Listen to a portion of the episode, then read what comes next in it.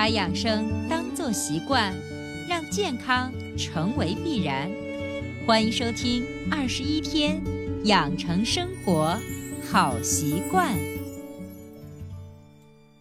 手机前，亲爱的听众朋友，大家好！您然收听到的是伟娜主持分享的《二十一天养成生活好习惯》的节目。还是一句老话，如果你喜欢我们的节目，请订阅、转载一下。让更多的人受益。那最近在伟娜的工作微信群里头，有很多听友在问关于血糖高的问题。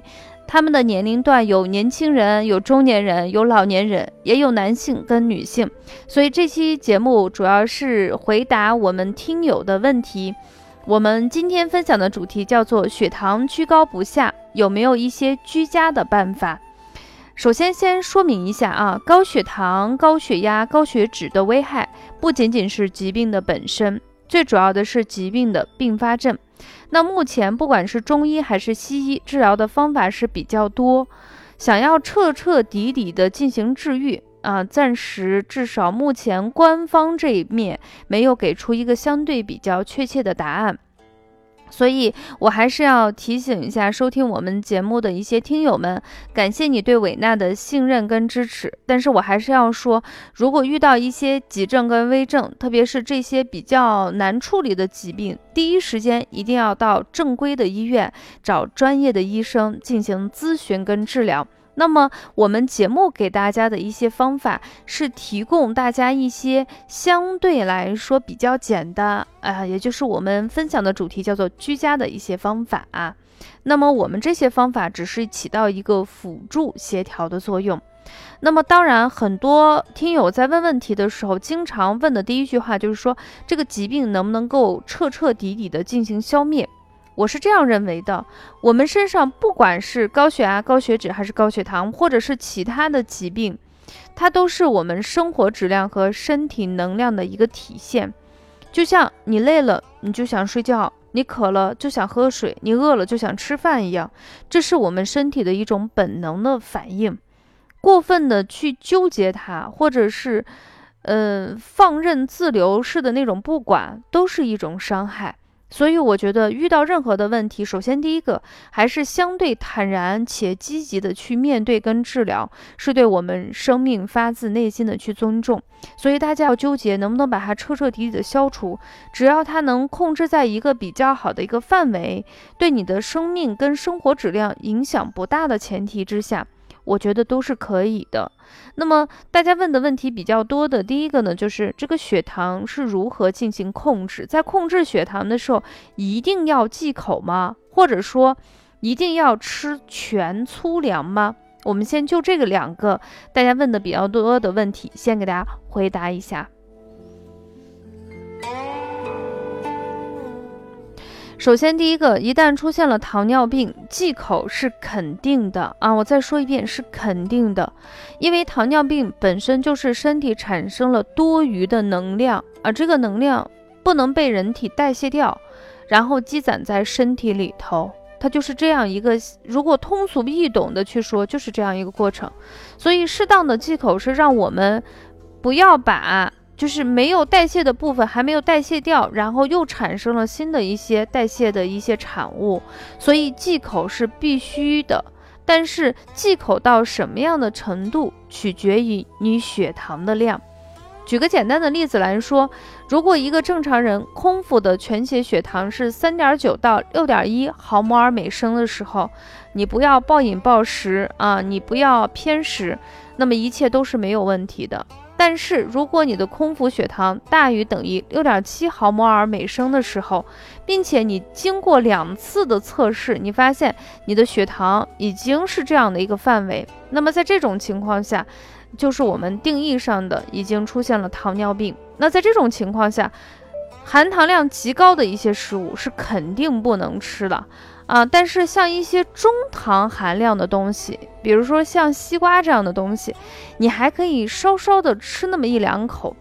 嗯，苹果、梨、柚子这些低糖的水果，一般情况下是可以吃的。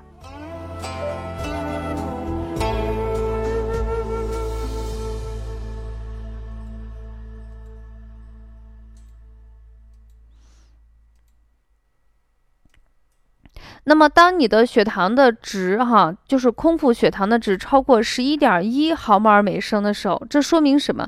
这说明你的胰岛素分泌是极少、极少、极少，或者说已经出现了严重的缺乏。那在这种情况下，包括我刚才说的可以吃一丢丢的西瓜啊，你这时候就不能吃了，你只能望瓜止渴。苹果、柚子这样的东西。那也有可能，医生已经不让你去吃，因为这时候你是极少，就是胰岛素极少，或者是已经严重缺乏。哪怕是这种含糖量不是很高的水果，你也代谢不了。所以这个忌口忌到什么样的程度，完全取决于你的血糖控制的好不好。你控制的好，你吃的东西就相对多；你控制的不好。或者说你在疾病的急症期，那你肯定要注意一下。这是我们首先第一个给大家回答的问题。第二个呢，就关于是不是要全，就是所有的食物一定要吃全粗粮。其实这个并不是建议的。我们糖尿病的饮食准则是少油、少盐。低脂，控制高糖的食物，戒烟戒酒，一日三餐或四餐，大概就吃个六七成饱就可以了。少吃多餐，平时的饮食以粗粮为主，但不是说全部要吃粗粮，因为很多人都会有一种感觉，就是本来。糖尿病的时候，人就是消谷善饥。什么叫消谷善饥？就是特别容易饿。如果再吃的特别少，而且都吃粗粮的话，可能吃上三五天还行，一周以后整个人就没有力气。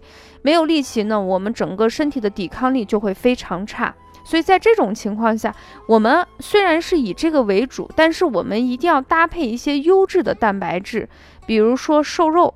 啊，有一些人不喜欢吃肉，或者是不能吃肉的情况下，你可以搭配一些优质的蛋白质、植物蛋白，比如说豆类的食物，保证我们身体有一个最基本的营养摄取。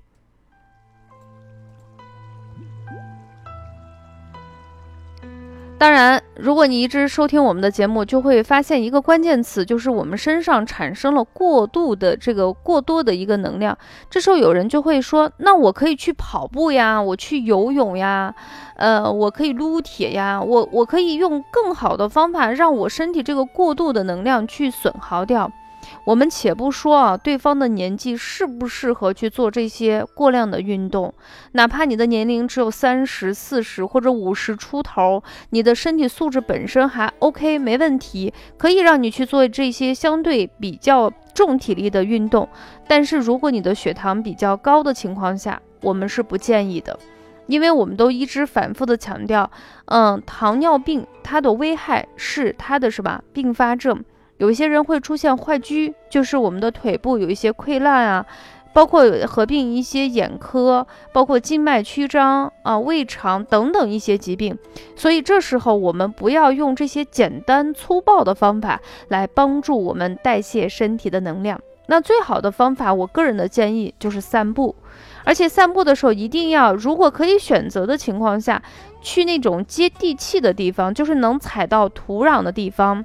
然后呢，能接受到阳光的地方，啊，不要考虑自己走的有多快、多慢，走了多少步，有没有目的，今天必须要达到什么样的要求，不要想，让自己彻彻底底的放松，在一种柔和的松弛的情况下啊，走在那些接地气的地方，如果有阳光的余晖洒在自己身上。那这种情况下，整个身体是松弛的情况下，会让我们身体的筋骨舒坦的特别好，整个新陈代谢会更快，同时还可以锻炼我们心肺的功能。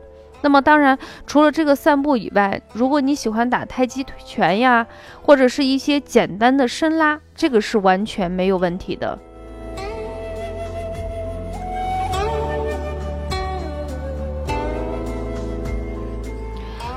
我给大家稍微的总结一下，就是首先第一个，一旦出现身体的问题的时候，不要过度的去紧张啊，过度的紧张跟不管是一样的，对身体有伤害。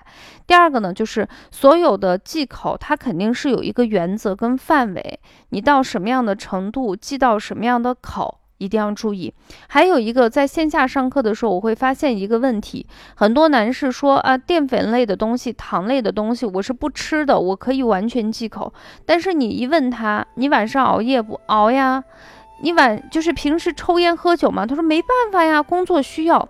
我觉得这个的话就有一点，嗯，怎么说，本末倒置。因为其实我们生命中影影响我们生命质量的东西，可不仅仅是甜食，不仅仅是不吃那些啊比较精细的东西。其实你的心态、你的正常睡眠，包括就是这个饮酒呀、啊抽烟这些问题，可能比吃甜食对我们身体的伤害会更大一些。所以该忌口的东西可不仅仅是这些。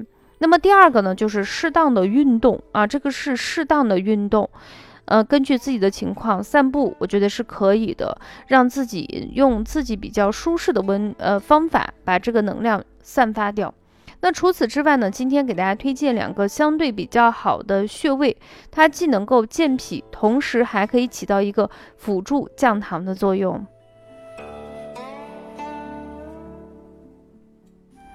那为什么要给大家推荐，就是要健脾呢？其实中医认为，哈，我们的消渴症就是我们俗称的。糖尿病它是属于我们中医脾的范畴，属于足太阴脾经。那脾呢，主的是消化吸收，主气血的生成。所以糖尿病的问题，首先第一个从中医的角度来说，就是调理脾胃的功能。相信很多人在中医院去看病的时候，医生会给你开一些也具有这些功能的一些中药的汤剂。那我们今天给大家推荐的是艾灸的方法。两个穴位，第一个穴位叫脾腧穴，它位于我们身体的背部，在我们身体第十一胸椎棘突下旁开一点五寸的位置。那这个输呢，它通的是我们运输的输，就是输送，所以脾腧穴就是将我们脾脏湿热之气输送到膀胱经，帮助我们代谢掉身体多余能量的作用。第二个呢是内庭穴。它是足阳明胃经上的一个穴位，在我们的足背部第二指跟第三指之间，有非常好的清胃泻火、理气止痛、消肿止泻的作用啊。说白了，这个穴位就是帮助你泻胃火。大家都知道，我反复说，中医的糖尿病就是消渴症，消渴症就是吃的多、喝的多、尿的多。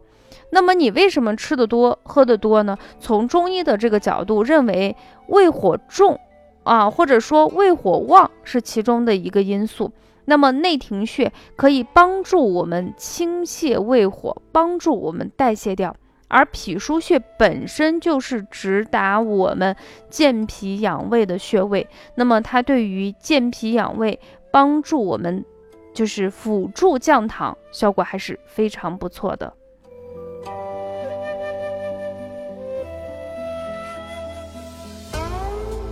那除了这两个穴位以外，剩下的几个穴位，大家如果经常收听我们的节目，我应该在不同的节目中都有提到中脘、足三里、命门这几个穴位。这个穴位呢，这几个穴位都是增强我们身体体质的作用。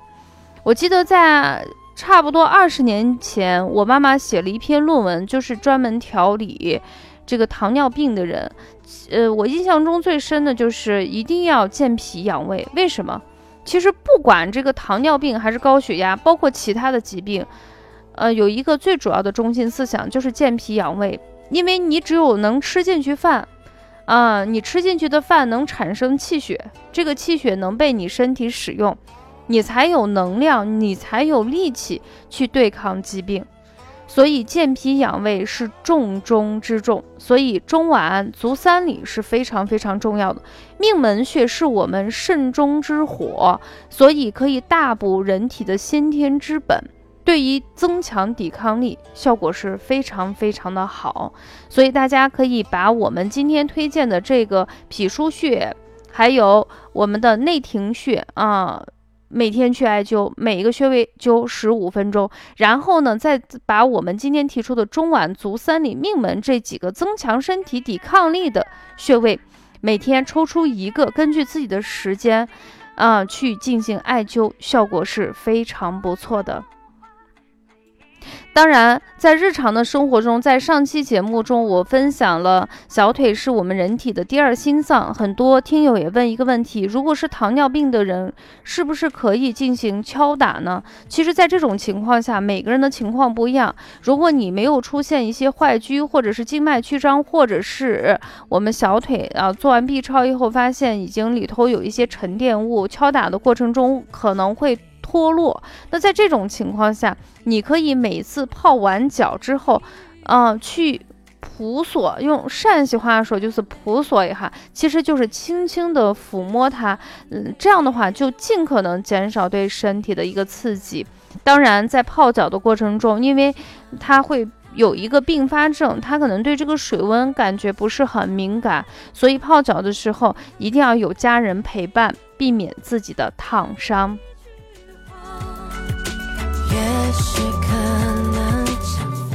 好的，好的，分享到这里呢。其实我们的节目时间，嗯，虽然很短，但是我尽可能在节目的时间之内给大家分享更多，呃，饮食的、穴位的、泡脚的，包括运动的。希望不仅仅给大家提供一些道的，就是术的层面，还有道的一些层面，让大家术道结合。大家把心态放好，积极的去面对，我相信我们的生活会越来越好的。那么这期节目就暂告一段落，下期节目我们不见不散啦。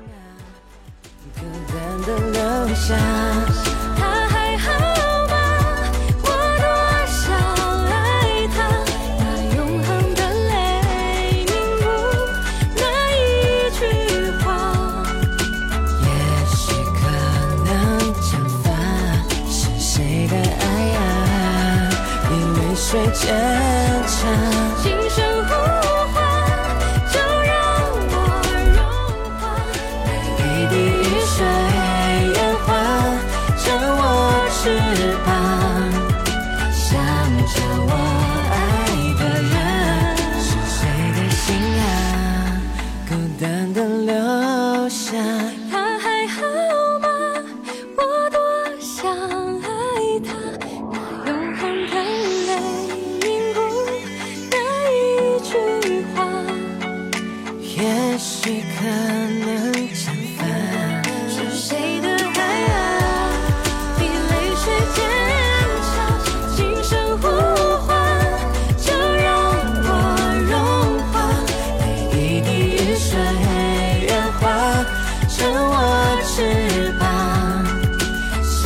着我爱